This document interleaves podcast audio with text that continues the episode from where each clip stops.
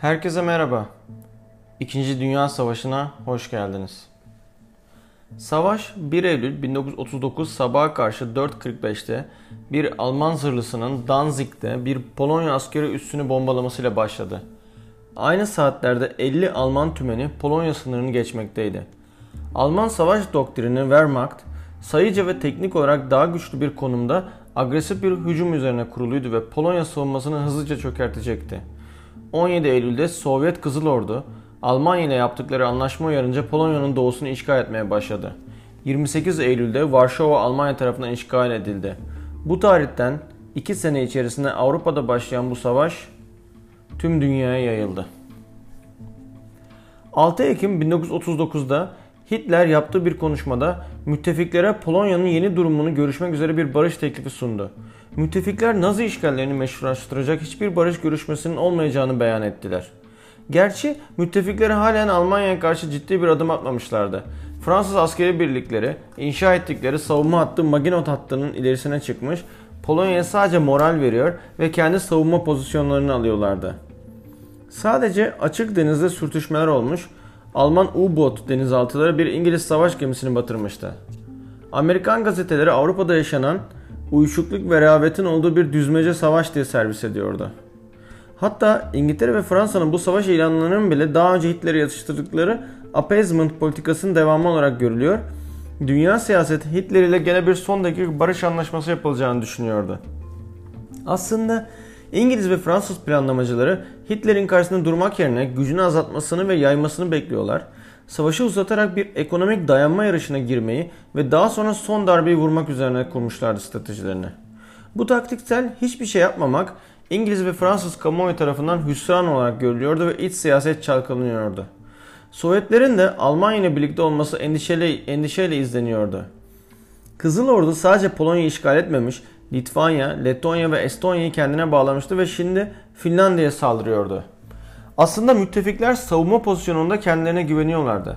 Fransa, Hollanda ve Belçika'nın toplam asker ve top mühimmat sayısı Almanya'dan fazlaydı ve aşılmaz Maginot hattı vardı. Gene de Fransa'da başbakan baskıları dayanamayarak koltuğunu Paul Reynaud'a bıraktı. Artan kamuoyu baskısına karşı harekete geçmek isteyen müttefikler Almanya'nın İsveç'teki doğal kaynaklara ulaşımını engellemek ve Almanya'yı kuzeyde zorlu bir savaşa çekmek için Norveç'in karasularını mayınlamayı planladılar. Ama bilmedikleri gerçek Hitler zaten İskandinavya'yı işgal etmeyi planlamıştı ve müttefikler daha pozisyon alamadan önce Danimarka'yı aldı. Norveç kıyılarında 5000 asker ve 200 uçak kaybetme, kaybetmesine rağmen hem Norveç'i ele geçirdi hem de 4000 İngiliz askerini öldürdü. Norveç'te yaşanan bu fiyasko İngiliz Başbakan Chamberlain döneminin sonu anlamına geliyordu. 10 Mayıs 1940'da Deniz Kuvvetleri Lord Admiral Winston Churchill başbakan oldu. Churchill, hırçın, fevri ve 1930'lar boyunca yatıştırma politikasına karşı bir figür olarak hayatının en büyük sınavına çıkıyordu. Aynı gün 10 Mayıs'ta Almanya, Hollanda, Belçika, Fransa'ya saldırıya başladı. 6 hafta içerisinde Fransa teslim oldu. Almanya'nın bu başarısının sırrı Blitzkrieg dediğimiz Yıldırım Harekatı'nda tankların, avcı uçakların ve motorize piyadenin eşgüdüm içerisinde yıldırım hızıyla düşman atlarını yarması ve yok etmesinin üzerine kurulmuş bir stratejiydi. Generaller Fransa'ya saldırı konusunda kendilerine güvenmiyordu. Ancak Hitler'e göre zaman geçtikçe saldırı daha da zorlaşacaktı. Bu yüzden zaman kaybetmeden ani bir şekilde saldırıya geçilmeliydi ve risk alınmalıydı. Low Countries dediğimiz Belçika ve Hollanda'nın hızlı bir şekilde işgal edilmesi Fransız savunmasını çaresiz bıraktı. Alman askerleri yorulmadan gece gündüz uyku nedir bilmeden savaşıyordu. Alman askerlerine metamfetamin denilen uyarıcı bir ilaç veriliyordu ve Alman askerleri durmuyordu. Fransa savaşı kaybetmişti. Başbakan Reynaud mücadele ülke dışından kolonilerden getirilecek desteklerle devam etme fikrini savunsa da komutanlar Marsh, Marshal Philip Petain ve Maxim Weygand ülkeyi savunma pozisyonundaki bu iki adam Almanya'ya teslim oldu. Fransa artık Almanya'nın Avrupa'yı yeniden şekillendirdiği yeni düzende bu şekilde hayatta kalabilirdi. Yeni kurulan Fransız Vichy hükümeti Nazi yeni düzende kendine yer edineceğini düşünüyordu. Fransa'nın kuzeyi, sahil şehri ve Paris Almanya'ya teslim edilmişti. Ancak Hitler'in dünya egemenliğine Fransızlara rol vermeye niyeti yoktu. Fransa'nın düşmesiyle Churchill'in önünde iki tane problem vardı.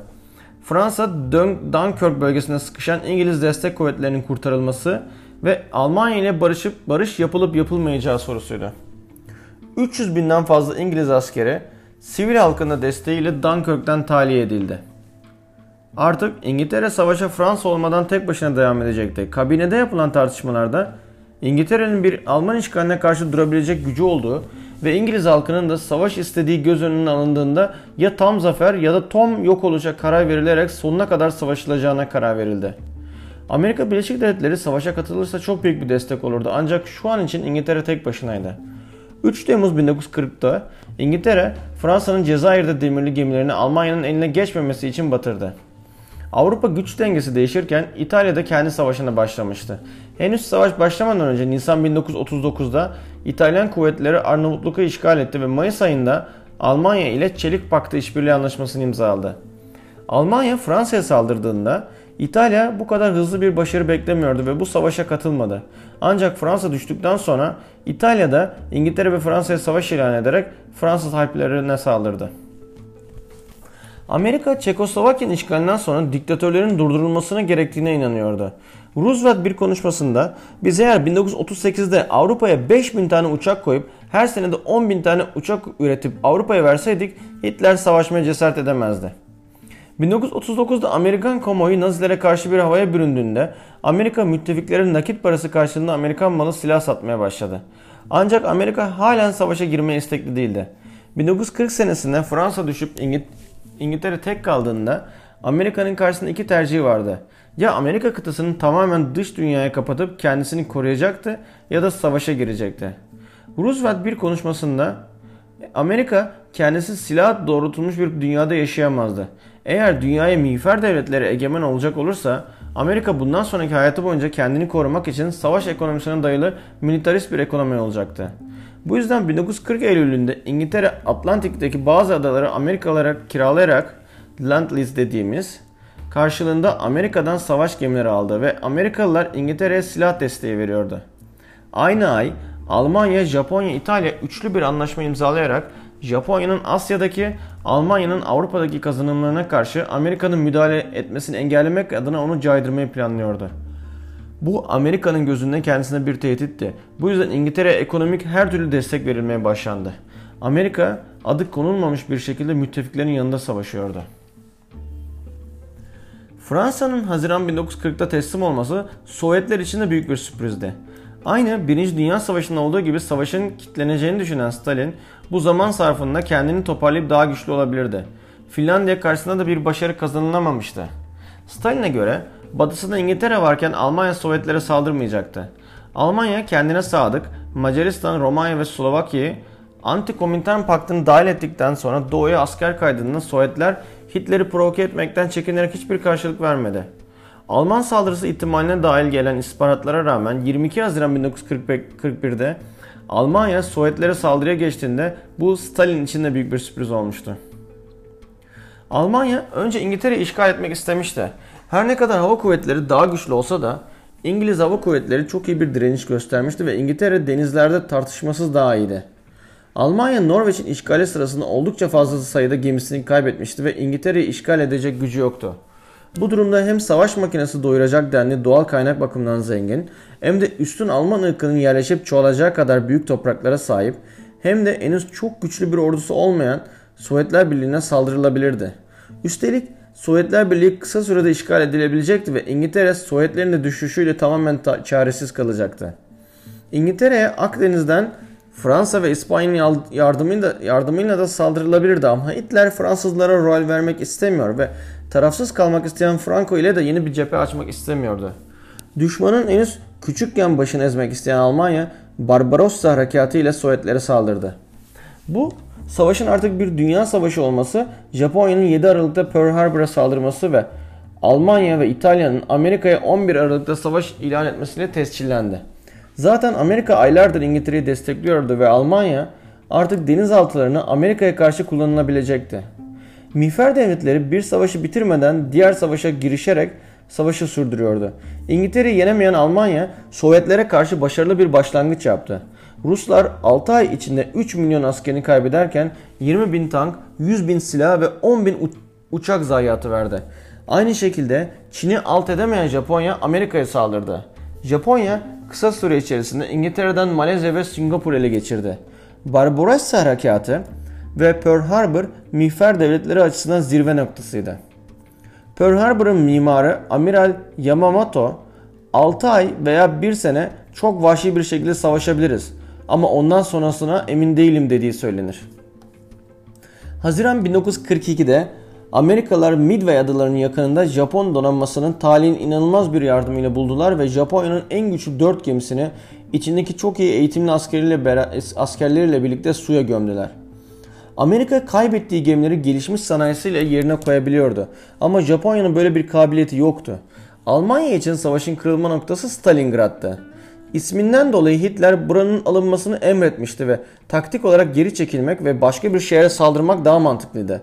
Ancak Rusların inanılmaz direnişi ve Almanların ne olursa olsun geri çekilmeme emri sonucu 200 bin Alman askeri tutsak alındı.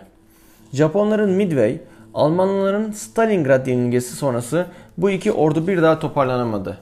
Miğfer devletlerinin savaşı sürdürme güçleri yavaş yavaş erirken müttefikler daha da güçleniyordu.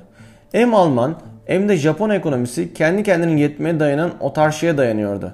Savaş ekonomisine dayalı sanayi ekonomisinin çarkları sonsuza kadar çeviremezdi.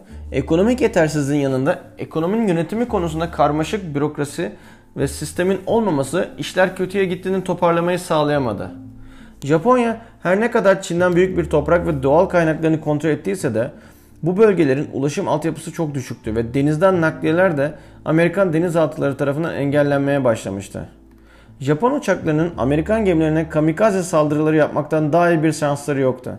Ama Amerikalılar istedikleri Japon şehirlerini istedikleri gibi bombalıyordu. Japon askerleri her adada direnişlerine devam ediyorlar ve teslim olmaktansa ölmek istiyorlardı. Zaten binlerce Amerikan askeri ölmüştü ve müttefikler düşmanlarından koşulsuz tam teslim olma bekliyordu. Koşulsuz teslim Başkan Roosevelt tarafından ortaya atılmış bir doktrindi. Hiçbir miğfer devletiyle barış görüşmesi ve pazarlık yapılmayacaktı. Birinci Dünya Savaşı'nda tamamen yenilmemiş bir Almanya'ya Versay Anlaşması'nı dayatmanın, dayatmanın ne kadar yanlış sonuçlara geldiğini gören müttefikler bu sefer mutlak bir zafer ve düşmandan koşulsuz bir teslim bekliyordu. Amerika 6 ve 9 Ağustos 1945'te iki tane atom bombasını Japonya'ya atarak Japonya'yı teslim aldı ve Pasifik Savaşı'nı resmen bitirdi.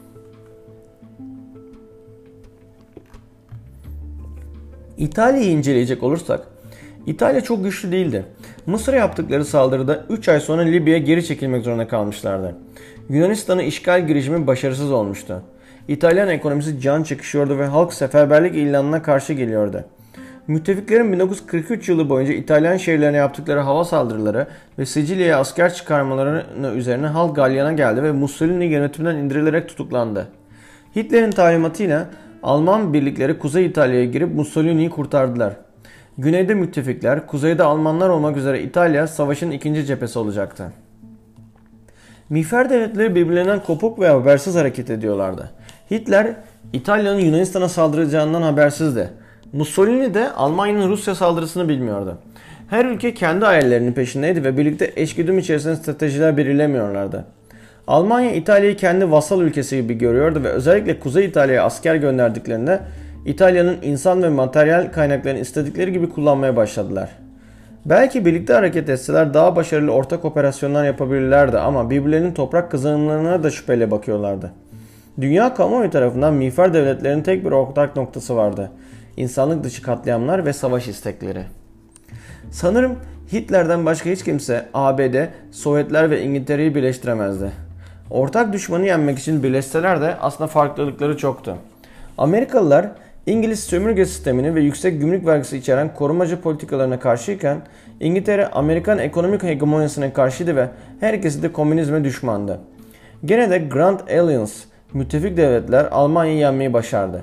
Almanya'nın Şubat 1943'teki Stalingrad faciasından sonra Temmuz 1943'te Almanya Kursk, Kursk Savaşı dediğimiz yeni bir saldırı başlattı. Ancak Sovyetlerin direnişi ve Sovyet san savaş sanayisinin tank üretme kapasitesi savaşın seyrini değiştirdi ve Sovyet karşı saldırısı sonucu Almanya bozguna uğradı. Hitler Amerika'nın da savaşa hazır olacağını düşünmüyordu. Amerikan sanayi müthiş bir hızla 1940 yılında 331 tank ve 12.804 tane uçak üretirken 1941'de 4502 tank ve 26.277 uçak üretmişti. 1943'te inanılmaz bir şekilde 25.000 tank ve 47.000 uçak ürettiler. 1944'te Amerika tek başına dünya silah üretiminin %40'ını müttefik silahlanmasının 2'de 3'ünü tedarik ediyordu. Amerikan kapitalizmi girişimci ruhu bu başarının arkasındaydı. Sadece Detroit'te kurulu Ford Motor Fabrikası İtalya'nın tüm üretiminden daha fazla silah üretebiliyordu ve dünyanın en büyük üretim hattında B-24 bombardıman uçakları üretiliyordu. Müttefiklere silah satışları dışında büyük miktarlarda bedelsiz silah yardımları da yapılıyordu. Sovyetlere yapılan yardımlar savaşın seyrini dramatik bir şekilde değiştirdi. Stalin'in 1942'de bize tank değil kamyon gönderin diyerek aldığı 400 bin adet Amerikan malı kamyon Almanya'nın atlarla yürüttüğü lojistik altyapıya karşı denge değiştiriciydi. Sovyetler ikinci bir cephe açılmasını talep ediyordu. Çünkü tüm yük Sovyet ordusunun üzerindeydi ama Fransa üzerinden bir çıkartma için çok büyük miktarda malzemenin İngiltere'ye taşınması ve hazırlık yapılması gerekiyordu. 1943 Tahran konferansında büyük üçlü bir araya geldiler ve Fransa'nın bir çıkartma yapılması konusunda uzlaştılar. Almanya U-boot denizaltıları avı başladı ve gelişmiş radar teknolojisiyle Alman denizaltıları batırılıyordu ve Amerika ve İngiltere arasında lojistik bağlantı güvenli bir şekilde kurulmuştu. Ayrıca büyük çıkartma öncesi yapılan hava saldırılarıyla Alman sanayisi büyük zarar görmüş ve Alman uçak filosunun büyük çoğunluğu yok edilmişti. Alman hareketlerinin izlenmesi ve Alman hedeflerinin bulunup yok edilmesinde en büyük pay şüphesiz Enigma şifreli haberleşme sisteminin çözülmesiydi. Alan Turing ve beraberindeki şifre çözücülerin çalışmaları sonucu Alman haberleşmesi takip edilmeye başlandı ve müttefikler her zaman bir adım öndeydi. Hitler Kavgam kitabında şöyle yazmıştı. Almanya ya dünyanın sahibi olacak ya da yok olacak. İngiliz Amerikan kuvvetleri Normandiya'da başarılı bir çıkartma yapmıştı. Sürgündeki özgür Fransız ordusu Charles de Gaulle'a bağlı yerel birliklerin de yardımıyla müttefikler Fransa'yı ele geçirmiş Almanya doğru ilerlerken Sovyet Kızıl Ordusu da Doğu Avrupa'dan Almanya doğru yaklaşıyordu. Henüz daha Almanya düşmemişti ve Almanya'nın kaderini değiştirebilecek 3 tane faktör vardı. Birincisi 20 Temmuz 1944'te bazı Alman komutanları Hitler toplantı halindeyken bir bombalı saldırı gerçekleştirdiler. Hitler'i öldürerek savaşı durdurabileceklerine inandılar ama Hitler mucizevi bir şekilde bu saldırıdan kurtuldu ve teşebbüs edenler idam edildi. İkinci faktör Alman bilim adamları roket üretimi üzerine çalışıyorlardı. Ama roket teknolojisi henüz çok ilkeldi ve atom bombasını da Almanlar üretemedi. Üçüncüsü Hitler düşmanlarından biriyle anlaşarak müttefikleri bölebilirdi. Ama savaşı son ana kadar sürdürmeyi tercih ederek düşmanların Berlin'e kadar girmesini engelleyemedi. 30 Nisan 1945'te Hitler intihar etti. Almanya 5 Mayıs'ta teslim olduğunda artık müttefiklerin büyük işbirliğinde amacı sona ermişti. Savaş bitmeden hemen önce Şubat 1945'te Yalta'da bir araya gelen Roosevelt, Churchill ve Stalin savaş sonrası dünya düzenini tartışmışlardı. Sovyetler Almanya mağlup edildikten sonra Japonya saldıracağını söyledi. Almanya'nın Fransa'da bir pay verilmek üzere 4 farklı kontrol bölgesine bölünmesi ve Alman savaş suçlularının yargılanmasına karar verildi. Milletler Cemiyeti'nin yerine bir örgüt kurulmasına karar verildi. Polonya'nın sınırlarının genişletilmesine karar verildi ama Polonya'nın kontrolü konusunda uzlaşılamadı. Dünyanın ekonomisiyle birleşmesini savunan Amerika, Bretton Woods sistemini dünyaya getirdi.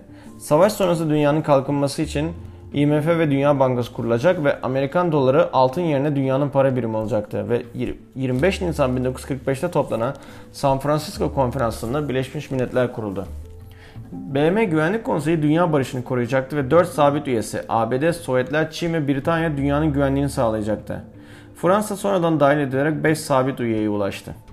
Amerika, Sovyetleri de bu konseye dahil ederek Sovyetlerin de söz sahibi olmasını istemişti ve Sovyetlerin tek başına Doğu Avrupa'da Amerika'nın giremediği bir kapalı alan yaratmasına engel olmak istemişti.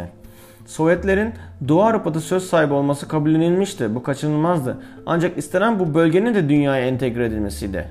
İngiltere savaştan zayıflamış olarak çıkmıştı. Hala sömürgelerini elinde tutmak istiyordu ve 19. yüzyılda Rusya ile ilişkilerinde olduğu gibi denge politikaları peşindeydi.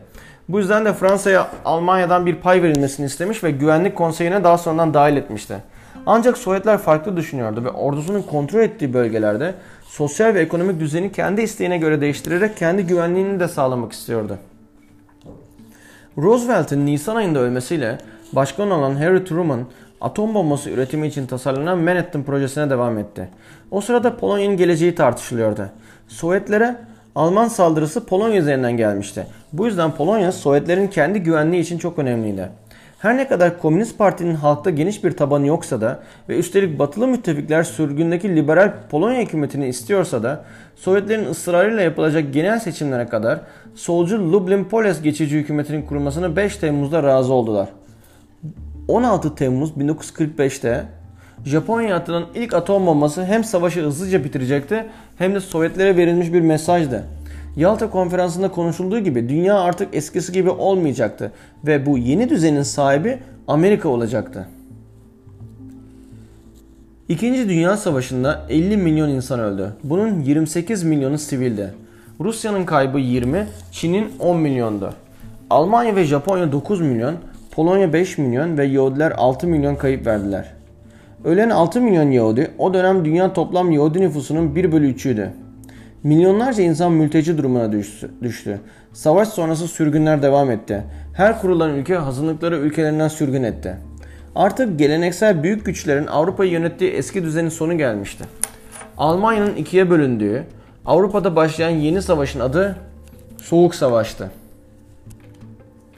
Bu bölümün sonuna geldik. Videomuzu beğenerek, arkadaşlarınızla ve çevrenizle paylaşarak ve kanalımıza abone olarak bana destek verebilirsiniz.